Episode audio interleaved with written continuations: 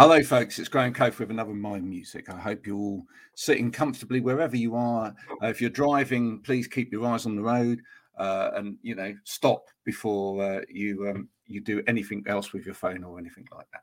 Uh, we will be talking to Tim Easton in a minute about his new song and about his life in music. Uh, before that, I'm going to play a video. Uh, it's striking uh, and has flashing lights at times.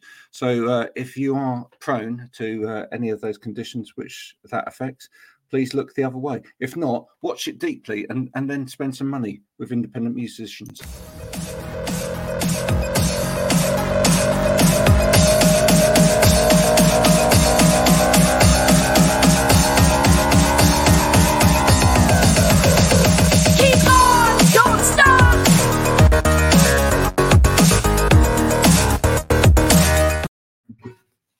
Oh, and there we go. That stopped very quickly, didn't it? Sorry about that. Uh, that's that's what happens when you try and get a guitar on your lap at the same time as doing all of the other stuff. Tim, nice to see you. Hey man, now, good morning. I'm going to blame. I'm going to blame the fact that uh, we're late today on the fact that we were just noodling with guitars in the background uh, before we came on, and actually we couldn't be bothered to do the interview. We just wanted to carry on noodling. But that's yeah. not the that's not the truth. It was all to do with Chrome and we're making some like pasta. That. We're making some pasta. we're making pasta in Safari, and you needed to take it over to the Chrome. But we were having a little noodle a minute ago, and apparently, what what key was this in? F sharp minor. It's in F sharp minor, apparently. Yeah. There you go. Uh, if you if you enjoy if you enjoyed that song, uh, you can't buy it. Um, but, but, you could learn to play it on the guitar, which is what this guy here has learned to do. How, uh, tell us, when, when did you first pick up a, a guitar? When did that first happen? Ooh, uh, I started really early. I'd say uh, 10, 9 or 10 years old. My, my older brothers played and they would pass through town, you know, on Christmas or something um, there's a lot of traveling. I come from a really big family. Uh, I'm the youngest of seven, so um, wow. You know, yeah, older brothers would come through. They had cool guitars. They played songs. They played American songs, some some Beatles and Stones too. But uh, you know, they they played, and I wanted to play, and uh, yeah, they taught yeah. me. They teach me about a lick or two every year until I until I got my own guitar. Do you remember the first song that you actually learned to play all the way through? Oh yeah, I do. Yeah. it was a it was um, a solemn by Peter, Paul, and Mary, which is like a oh folk, really? Yeah, yeah, yeah, folk thing. So that you know, my brother taught me this basic. That. Ba, ba, ba, ba. That yeah. took about a year. Just that little, just that little, yeah yeah, just like how to hammer and pull off, and um, you know, just different blues licks. They were they were blues guys. They had country blues in them. They taught me about Doc Watson and stuff like that, and it was a slow build. But they're the ones that also clued me into the fact that if I wrote poetry, which of course you're getting grief from, you know, countless friends. Uh, if you wrote poetry and played guitar, yeah, that perhaps you could be a songwriter. Well, there's not a lot wrong with that at all, is there? You know, it's just uh, what what was the poetry like to begin with? I mean, you know, it was it was poor, but I I think I rhymed uh, Briggs and Stratton. I know I write because I was just writing about it yesterday, so I I got good marks in some haiku I wrote like at the age of nine or ten, and that's when my brother told me, um, "Hey, if you write poetry and play guitar, you can write songs." And I started writing that day. Um, I I wrote I I wrote a song. It was kind of it was kind of basically John Lennon's Imagine, but from the point right. of view of a uh, of a yeah of a kid, you know, writing about angsty stuff about his parents. Um, it was called Realize. so it was straight straight away. It was quite straight into sort of like pop type chords, really. Absolutely, I had the Beatles songbook, and I just looked at these songs, and I looked at the chords they were using, and I would just say, "Oh, a B minor goes with a G. Like I would just learn, yeah, okay, yeah. oh, these chords go to good together. So then I would just rearrange them. I think my first song I wrote that I played in public I took the chords to uh, drive my car and rearranged them and wrote my own lyrics to it. It was just very, you know, it was an intuitive thing. And to this day, um, I have the Beatles XM Sirius station on my in my car. So when my daughter gets in the car, I don't even have to tell her to listen. It's just on, right? So I'm going through. Um, I guess I guess I entered a Beatles phase when I was about 12, and I'm still in it. Apparently. Oh, that's cool. You know, sometimes when, when vinyl was it, you like went through a Beatles phase. If you're a songwriter or a musician, you go through a Beatles phase every couple of years or every 10 years or something but I've entered it and never left it. Was it? Was there a phase then after like the you know the straightforward chords etc. where it then started you know you started to go backwards where you started to go like you started going you know sort of like twelve bar and blues and well know. yeah the blues or the blues you quickly learn blues or whatever you make of it. Yes, right. You know the blues don't have to be twelve bars. I learned that, you know, I saw, I was really lucky. I saw John Lee Hooker as a young man. I saw, yeah, I saw BB King. I saw those guys. It was just about the feel. Sometimes it was just one chord.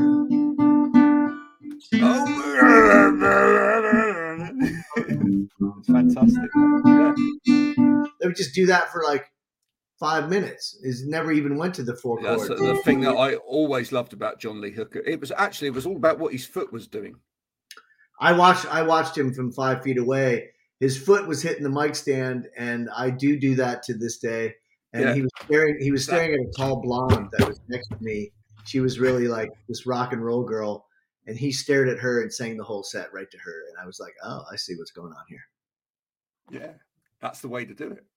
That's the way. I mean, you know, he's a blues man. It was John Lee Hooker. I can't believe I got to see John Lee Hooker. I can't believe I got to see uh, the band. One of the crazier shows of my life, though, and I will say this: if we're going to talk about seeing incredible things uh, as a young person and not even barely knowing what you're doing, like when you read the Elvis Costello book, he talks about mm. seeing Sonny Terry and Brownie McGhee at a folk thing in like some small town. I don't know if it was Liverpool or where it was, but he sees these guys, you know, and it kind of has a, as, a, as an impact on him. Um, I I saw I, I was a busker, you know, I was a busker in London for a while. I was busking around Dublin, all of Ireland, and then uh, all of you know Spain, France, Holland, and then I ended up in Prague right after the Berlin Wall came down, which is a pretty cool place to be at the time. Sure. And uh, the Velvet Underground came to town. The original lineup of the Velvet Underground came to Prague in 1991. Yeah. I want to say it's on yeah. YouTube anyways, I saw the original lineup for that band with like Václav Havel in the audience, and it was just it's one of those things where you're like, okay, I'm at something special. I know it's special, but uh, you know, I mean, how many people got to see the Velvet Underground? Period. You know, even when they yeah, were their, at their peak, yeah, they only played like no one in America liked them. You know, that's why they came back when they reunited. They toured Europe a little bit. And they never even played America again. Wow. North America. Wow, wow, wow. And you were saying saying last night that um, you you were quite an experience. Was it last night? You were quite an experience. It was two well? nights in a row because it's the Country Music Awards Association mm. fanfare. Like all the people, the town is crazy right now. Two nights ago, I got two dear friends that are in a band with a famous country star. They played the Grand Ole Opry. I went to that, and you know, uh, the the Oak Ridge Boys were playing Elvira. It was was one of those nights of like, whoa, country music. It's like having a little bit of culture shock inside your own country. It was really powerful. It was really big. It was amazing. And then last night I went to see Marty Stuart. He does a little thing called the Late Night Jam on the Wednesday night of CMA uh, weekend. And yeah, Joe Walsh showed up, John Oates of Hall and Oates, uh, Sierra Farrell was there. It was oh. it just oh Del McCoury. Del McCoury played two songs with his family band, you know, the Del McCoury band and um, one of them was Nashville Cats. Um, the other one was um, the the Richard Thompson song, uh, Vincent uh, Red Haired Molly. What's that song? Vince uh, Vincent 1950 whatever. What's that song called? Oh my god. Yeah, you know yeah, yeah, yeah, yeah. I know I know the one you mean. Yeah, the famous tune by Richard Thompson. And I saw Del McCoury do that. And um, I've seen him do it before, you know. Uh, really luckily a couple of times I've seen that guy but last night at the Ryman in their they were just in their element, and it just sounded so beautiful. And you you realize, yeah, you're in the presence of uh, American music greatness, like bluegrass greatness, and of course, you know Marty Stuart and the the fabulous Superlatives. They are one of the greatest bands you would ever go see. They cover all the history of American music, and then even do some freaky like Byrds era, um, '60s era, Sweetheart of the Rodeo style um, country, and also kind of beatly Byrdsy 12 string guitar stuff with Kenny Vaughan playing. It was it was beautiful. Wow, wow. Yeah, that's another night in Nashville. So yeah, sometimes another night in Nashville. I mean, I really sometimes it's, it's mind blowing. And then I went across the, the alley to Roberts, and Sierra Farrell came in there and sang a few songs with the band in there after getting off stage at the Ryman. Where, by the way, she did get a standing ovation. And when you get a standing ovation at the Ryman, you're pretty much that's your your career has been set. That's it. Yeah, you're good to go. I mean, no, it's hard work. It's not like it's still not hard work, but when you get a standing ovation at the Ryman and then get inducted into the into the Grand Ole Opry at the same time, you know, it's like it's a it's a it's a huge thing that for a guy like me who's more of a folk musician, really. You yeah. know, for all, all of you out there, songwriters and, and music lovers, I've got tons of songs that you know. If you go to Tim, punch in Tim Easton on YouTube or anywhere, I've got so many tunes. I got a couple, you know, over a hundred songs on Spotify, and you'll see there's some rock and roll and there's some influence from the British invasion for sure. Um, but my my roots really are in the in the songs and the music I learned from my brothers way back when, like American um, country blues. You know, uh, Sonny Terry, Brownie McGhee, Lightning Hopkins, stuff like that is is um, what I'll do when you see me live. I'll play a lot more of that style. Although storytelling is a big part of it now. I was going to say it's it's songs that tell stories. Yeah, yeah, and that and that, and that is that is folk, isn't it? In a way, if anything that's yeah, you have yeah. to be able to. If, if I'm by myself, I can't afford to carry a band out on the road with me, so I have to fill in the tuning and such with with with stories. Otherwise, it'd be boring. Yeah, well, they, yeah. you mentioned you mentioned a couple of things there, which I, would like to get your take on, seeing as you're here. Which is that um, you uh, you may be aware that country music over here is becoming massive again at the moment. oh yeah, no, I love I love that there's a whole Americana UK sites. It's so funny. It's like we fought a Revolutionary War, and then you guys basically showed us how cool our music was. That's what the '60s was. That the British invasion was like, oh, we are oppressing uh, the the black people that made the music you know that we we caught the slavery and all that stuff caused the blues and the oppression over here and then like the beatles just basically took chuck berry and just showed uh, you know elvis was of course part of it too but uh, the beatles and the stones basically just showed america how ass shakingly cool our music was and all of a sudden boom you just you know you revolutionized us with with music and then it goes back and forth, you know. Uh, mm. Uh, then, um, and uh, it's yeah, it's like country music is always going. to It appeals to everybody around the world because uh, you know I toured all across Russia before the pandemic, before the war, and it just like people, the stories and the the truth, the three chords and the truth about it.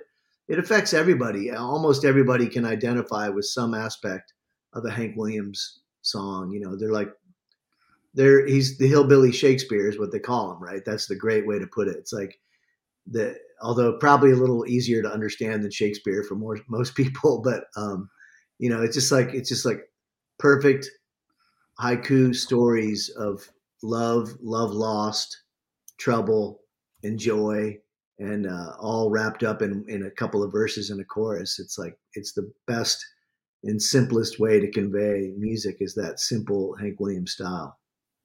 It's a, it's another similarity, I guess, between country and folk, which is the you know the pursuit of um, telling the story, but also sort of telling, retelling history. Um, yeah, you know, and and sort of also in a in a way, the pursuit of the underdog as well.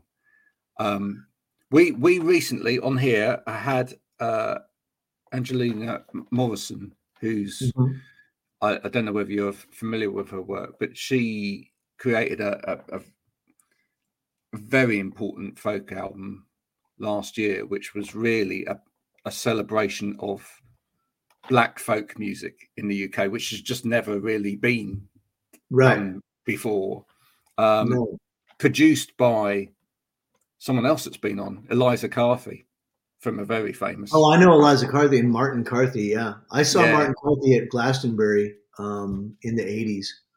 I was really lucky to be a street musician at, over there before before house music and dub, you know, before the the ecstasy rage uh, hit. You know, very lucky to to have been there, and you know, just gone to Glastonbury and seen you know Van Morrison and the Waterboys. It was great. I love I love that I kind of I love the you know the kind of genealogy of of those bands and the fact that you know the, yeah. the, these people you know they're, they're either real family members and they you know they keep that lineage over time or they you know you you you picked yeah. up music from your brothers etc or, or they yeah. or there's you know i mean you mentioned richard thompson um and by the way folks if you haven't re- read richard thompson's autobiography that's yeah. brilliant it's or really... listen to uh, richard and linda thompson's i want to see the bright lights tonight oh. um, yeah last year at folk alliance the last two years the, the uk representation I'm spacing out on some of the names of some of the women that just came in, you know, like the post Beth Orton British, like actual folk, like what we call folk, you know, we, we, we like, we change it up, but when you, when you have British folk music, there definitely is a certain style. It often involves the DADGAD tuning. Yeah, yeah, yeah, yeah, yeah, yeah. yeah. it's, a, it's a thing. It's a, it's a, it's a force, you know, we kind of blur the lines over here and people that love like the band and stuff like that or we take you know old songs and kind of make you know we don't we don't it's not always necessarily true folk music like in england it is like you you choose that direction or you choose the pop or you choose the ska or like beats and stuff like that and hip there are people that cut across that i mean people like the Unthanks yeah. who have like oh, created yeah. fantastic sort of almost almost proggy bits of music at times but then as well you know they've they've they've literally sort of raided the archives and and yeah you know d- done really traditional pieces or or they've gone back and they've you know they did a whole album where they explored the songs of robert wyatt there's oh cool yeah it's know, a post um it's basically i tell people if you if you study that music you'd be standing on the shoulders of giants if you study old music or the heroes of your heroes if you if you dig you know use the Beatles example. It's like it's it's strange. It's not you know it's like picking Beethoven or Mozart when you're talking about classical music. The Descendants. If you study the heroes of those guys, if you're like, oh, so you like uh, the Everly Brothers, then you'll learn about the Everly Brothers or Chuck Berry um, or Little Richard, you know. And then you watch that Little Richard documentary and you look where he took his things from, and you keep going back until you end up basically in a cave, you know, with a guy like eating on a cave wall, you know, while someone's drawing a picture, you know, while someone's like banging some bones against a, a, a drum or the drum, the first in, instrument. But yeah, you got to study the heroes of your heroes. And if you do do that, you can make music forever. I'm not sure if you're going to be able to make a living doing it forever, but you'll kind of enjoy making music forever if you have all that history inside you. I'm, you know, I'm not like, uh, how to say this, you know, massively, uh, you know, household name and, and all that. And, and, and, but I'm able to make a living as a musician because I'm, I'm able to, to use this, what I've learned to, to play, to play shows. And I'm able, I'm able to work, you know, I'm able to continue working and I feel really fortunate. And I can only say it's because my brothers and sisters had cool vinyl records that I learned about good music from. And it had a, it, they they're the ones that told me to to keep studying the old stuff. You know, when I was in high school, Prince and Cyndi Lauper and yeah, yeah. Men at Work that was on the radio, right? Um, Men at Work and stuff. And I've since you know played gigs with Colin from that band, and you know, you just that was what on the radio. But my brothers told me about Doc Watson, and from Doc Watson, I learned about Mississippi John Hurt. You know, yeah, yeah, yeah. So it, it had a it the studying the heroes of your heroes is all I could say for anyone listening to this that wants to make art of any kind, really painting, cooking, uh, poetry, etc. Is just keep going back and studying. Keep going back. Keep going back as far as you can go. Uh, whilst yeah. you were talking about that, you kind of reminded me of that scene from uh, the the documentary. It may get loud. Where um, oh yeah, Jack White.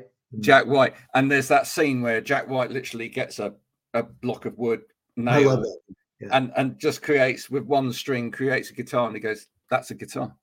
You know? My favorite thing about that movie is how when the Edge shows them that he doesn't play his E, they, they play this big meathead E chord, yeah. you know, the clunky ass rock and roll E chord, and then he shows that his E chord is this one. Uh, wait, uh,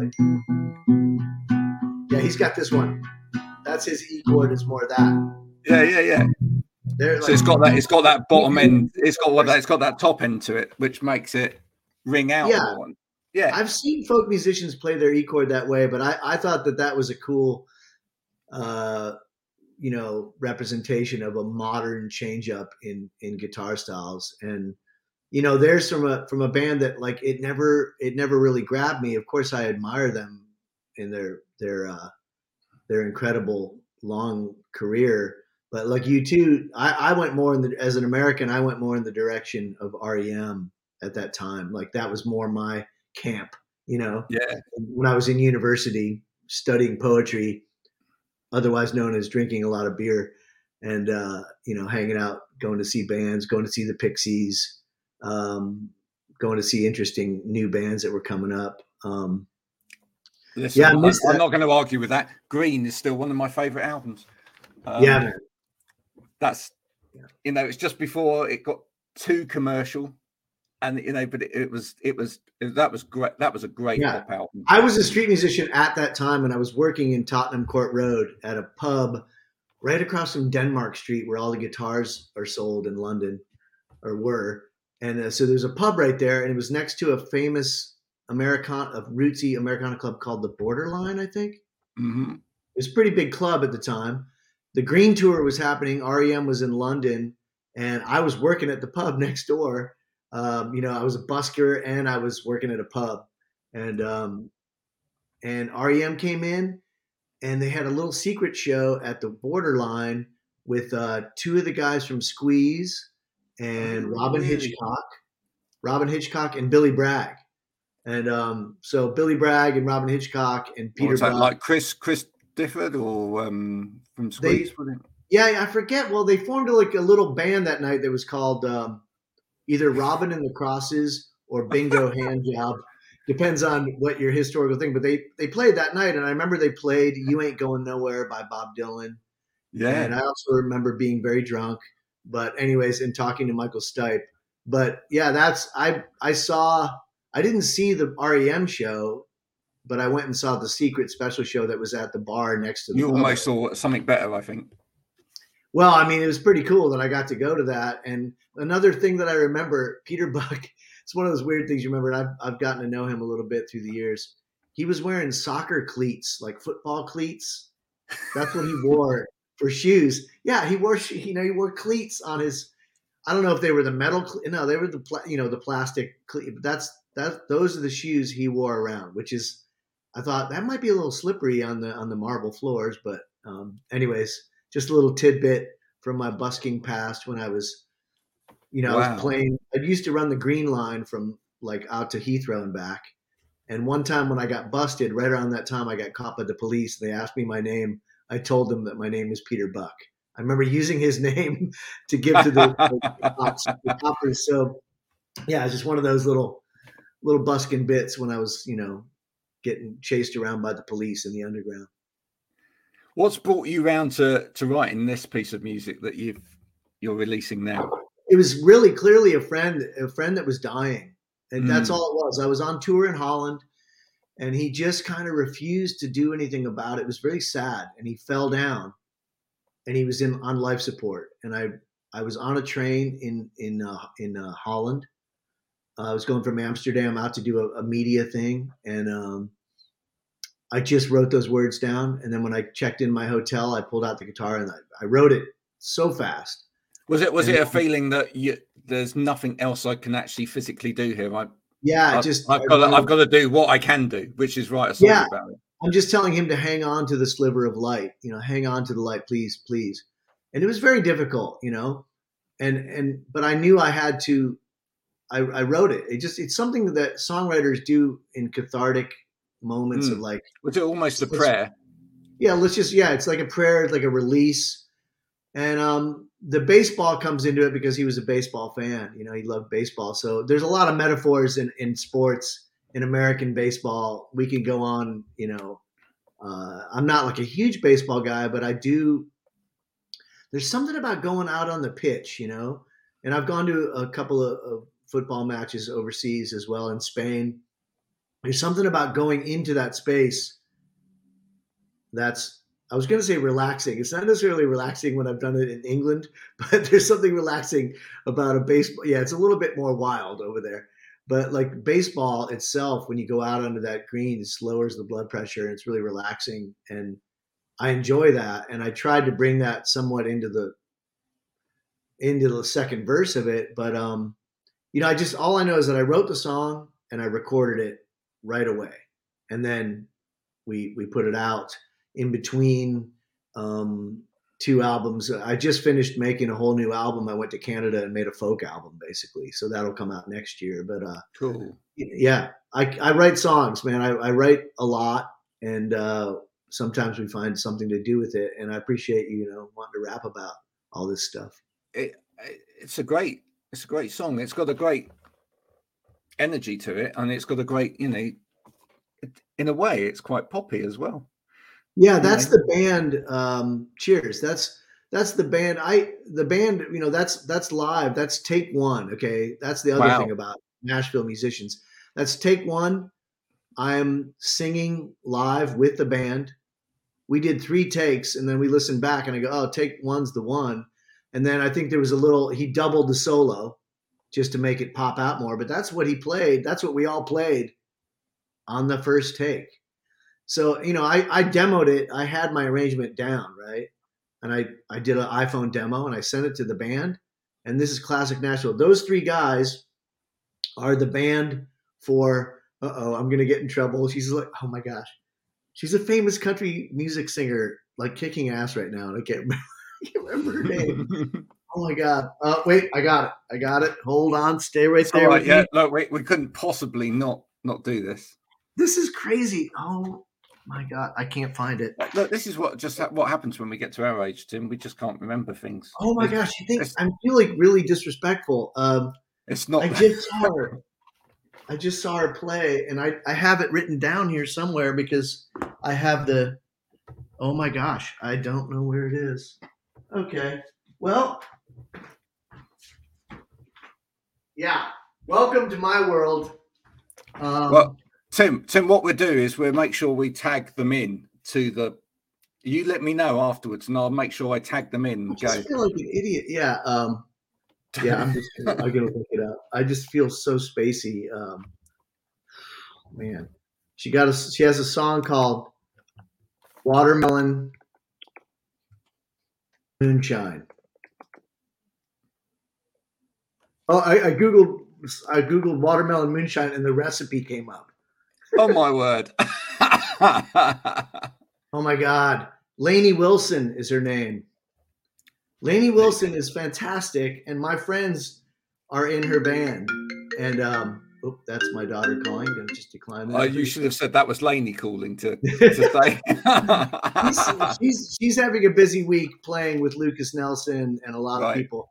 So Lainey Wilson is just a great songwriter and and country artist who's new, but you know she's been in this town for 10 11 years kicking ass and now she's she's nailing it you know. She's she's flying the private jets and um, doing very well. And, well, um, we need to get we need to get Lainey on to say oh, I can't remember his name.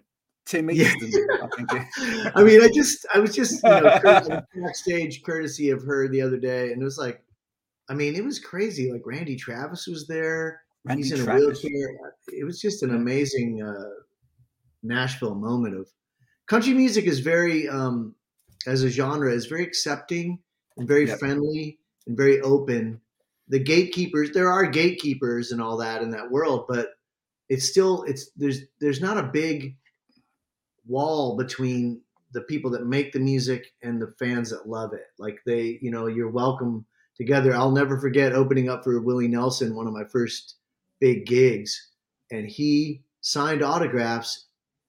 You know, two hours into the night, there was a line out the bus. There was a snowstorm in Cleveland, and he he signed autographs until the last person was done with that line. I mean, that's that's what's going on in that world. That's the difference between that world and say, um, I don't know, hip hop or pop music.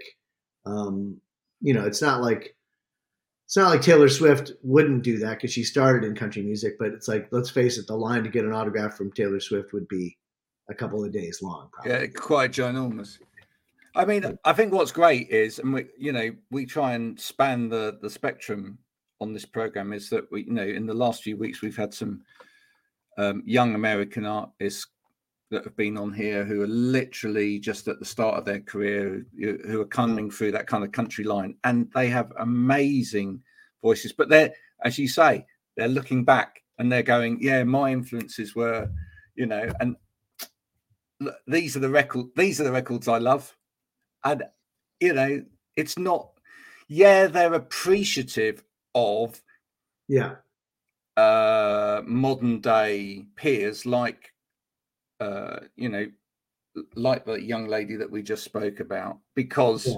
she's Rain. doing sorry no i i, I was oh. mentioning the other one that, that you would have to queue around the block for um, oh, yeah yeah right because people like that have done a lot in terms of instructing them in terms of how to do the business mm-hmm. but actually, and that's not necessarily where their musical origin is trying to come from. They they've done their history and they they go, they've gone back and they're saying, oh yeah, actually, yeah, I I'm I, I I go right the way back here, and it's this is this is where this comes from, which is great. You know, it's yeah. it's, it's, it's great that young people are, are still playing vinyl. It's great that young people are still, you know, bothered to learn about the history and and you know take that all on. But you need to. If you if you're going to develop that if you're going to develop i have to say some of those skills that that come from or have any real longevity in your career. I mean i hate to say it but like those that just when i ask a drummer who their favorite drummer is and they tell me dave grohl that's fine and all but um, you probably ought to, you know, keep going back and find out who his favorite drummers are and yeah. start studying them. That's all I'm saying. I, you know, I can't say that I'm at the beginning of my career. You know, this is this is not toothpaste that I left in my beard here. Yeah, I'm uh, I'm I'm I'm I'm comfortably middle aged over here in Nashville, Tennessee. But luckily, I studied folk music. I've been playing this kind of music since I was a street musician, since I was a busker, and um, I played Sonny Terry, Brownie McGhee. I did play some Bob Dylan and some John Prine, and I did play some REM. I, you know, I played, and you know, I did play some contemporary stuff. I played some Ween songs. I remember, but mostly when I was on the streets playing, these songs were old. And there's always, you know, I, I barely was even doing Beatles and Stone stuff. I was doing the stuff that inspired them and influenced yeah, them. Yeah. But as as it always was, it is in the music business the guy that was down the Charles Bridge in Prague singing Beatles songs only exclusively, right? His crowd was five times as big as mine. You know, I did fine with my 20 bohemians and, you know, uh, you know, pre pre hipster bohemians drinking champagne and smoking rollies on the Charles Bridge. Um, I did fine with that audience, you know, and I people it was beautiful and I had you know it's almost uh, it's super romantic era, right? Um, but he, the guy that was singing Beatles tunes, it was like you could barely pass.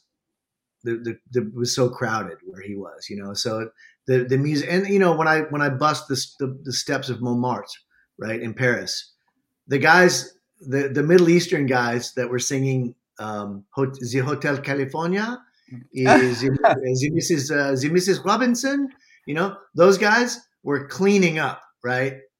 Um, the the those guys were nailing it. The Lebanese band, I remember these guys were Lebanese guys, and they just their harmonies were beautiful, and they they would sing Hotel California, and they would crush it. You know, today's probably still that one, still probably one of the songs, but um, I would get that request all the time in Paris. You know, the Hotel California, I all the time, and I was like, ah, no, Yeah.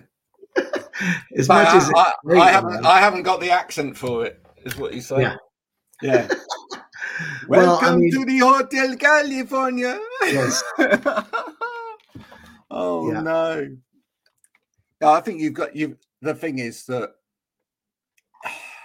it's very easy to burn out as well though if all of your if if all of your musical well just comes from pop and or just comes from Yeah, you got to go back. You that's how long your career will last. It'll be a flash. It's a flash in the pan type thing. If you if you're just studying what's around, I'm not- you know, what do I know? Here I am, you know, basically a struggling, hustling folk singer. I mean, let's be realistic here. I I'm lucky that I get to go do this, but it's like constant hustle. It's a constant bit of work. You know, I'm I'm I don't have a manager. I have a booking agent hey and I basically I'm I create my own world by putting it out there. Like that song, I could have just written that song and moved on with my life, but I was like, okay, I'm going to write the song, I'm going to record it, I'm going to grab some guys that I know that'll kick ass with it.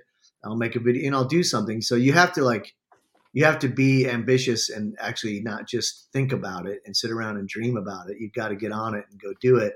No one's handing it to you, you know. Um, it's I'm really lucky to have uh, Black Black Mesa Records in Oklahoma helped me put out my records. You know, I'd like to call it a mom and pop shop, you know, record sh- label, but it's really a pop. There's it's one guy, Chris Payne. look, do you know those independent record labels are so important? I mean, that's Yeah, why that's why you know we're we're working with Analog Trash on this show. You know, because similar, you know, it's a family feel type record label. It literally is that. You know, they all the the artists on that label feel like they're part of a family. And yeah, you've got to start somewhere.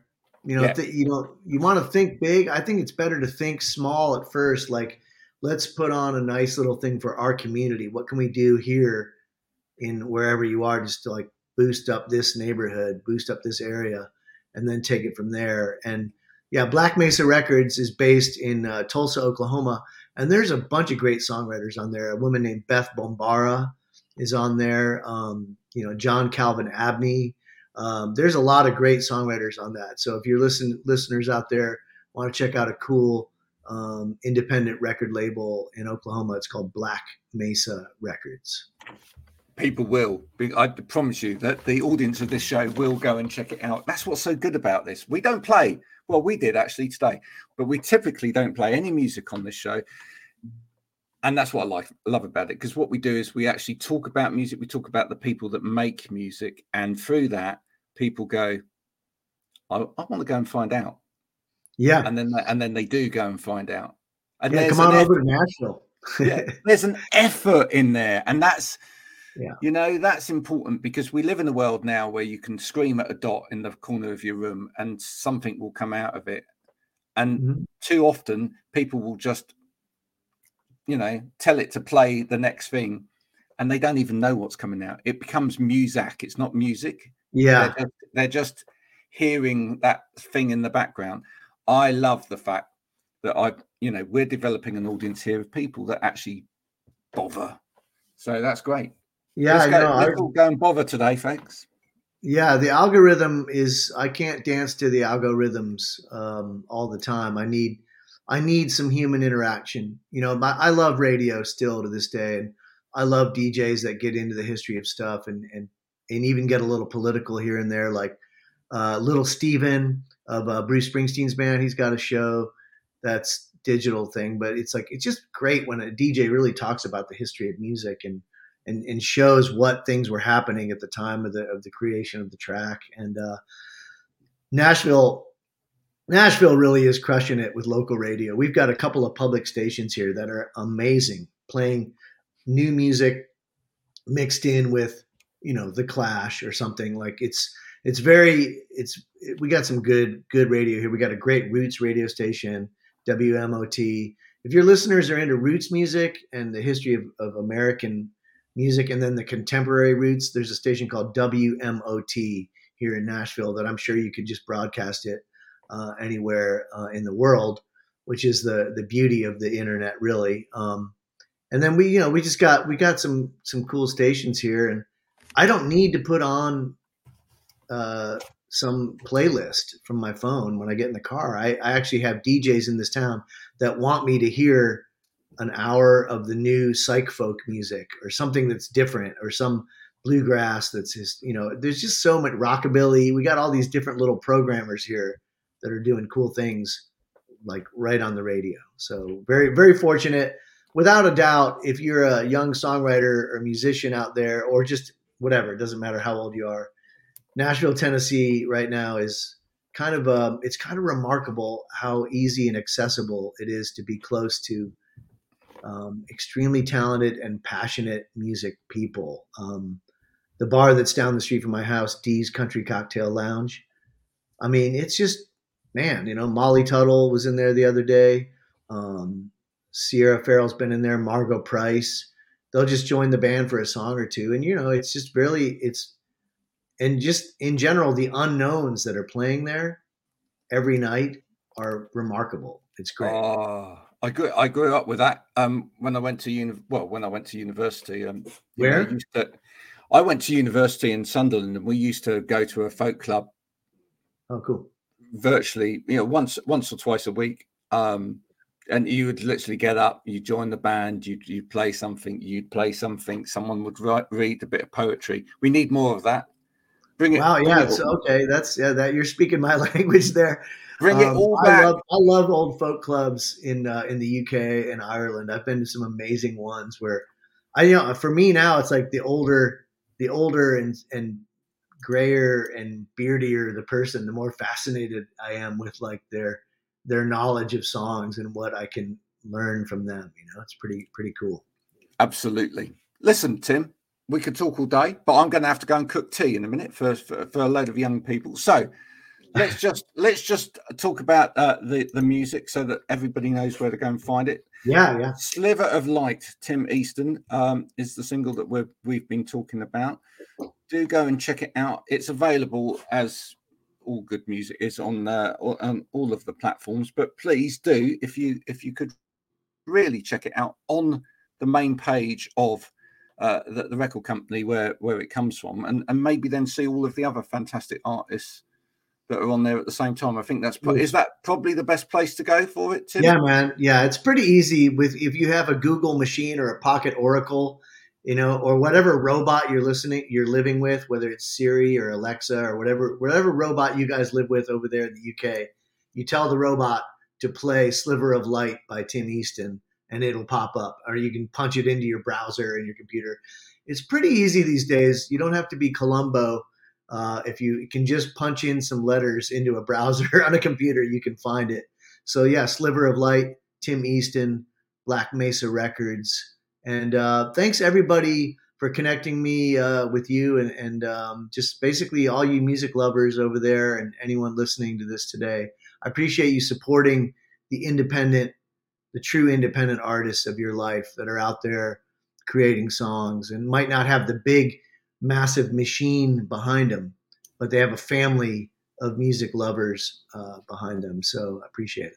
Well and we appreciate you making that music and staying true to yourself. So thanks tim. Thanks for coming on today. Thanks Thank for, for having me. thanks for speaking. Thanks for getting the guitar out as well and being a good sport about that. Folks Peace. please do check out tim easton's music if you haven't heard it before. Delve into it you know. And as you delve into his music you'll go back and find more people that he has been influenced by and that's the way that the journey goes uh, if you've enjoyed this this has been my music if you haven't enjoyed this, this has been a parliamentary broadcast on behalf of some boring parliamentary party.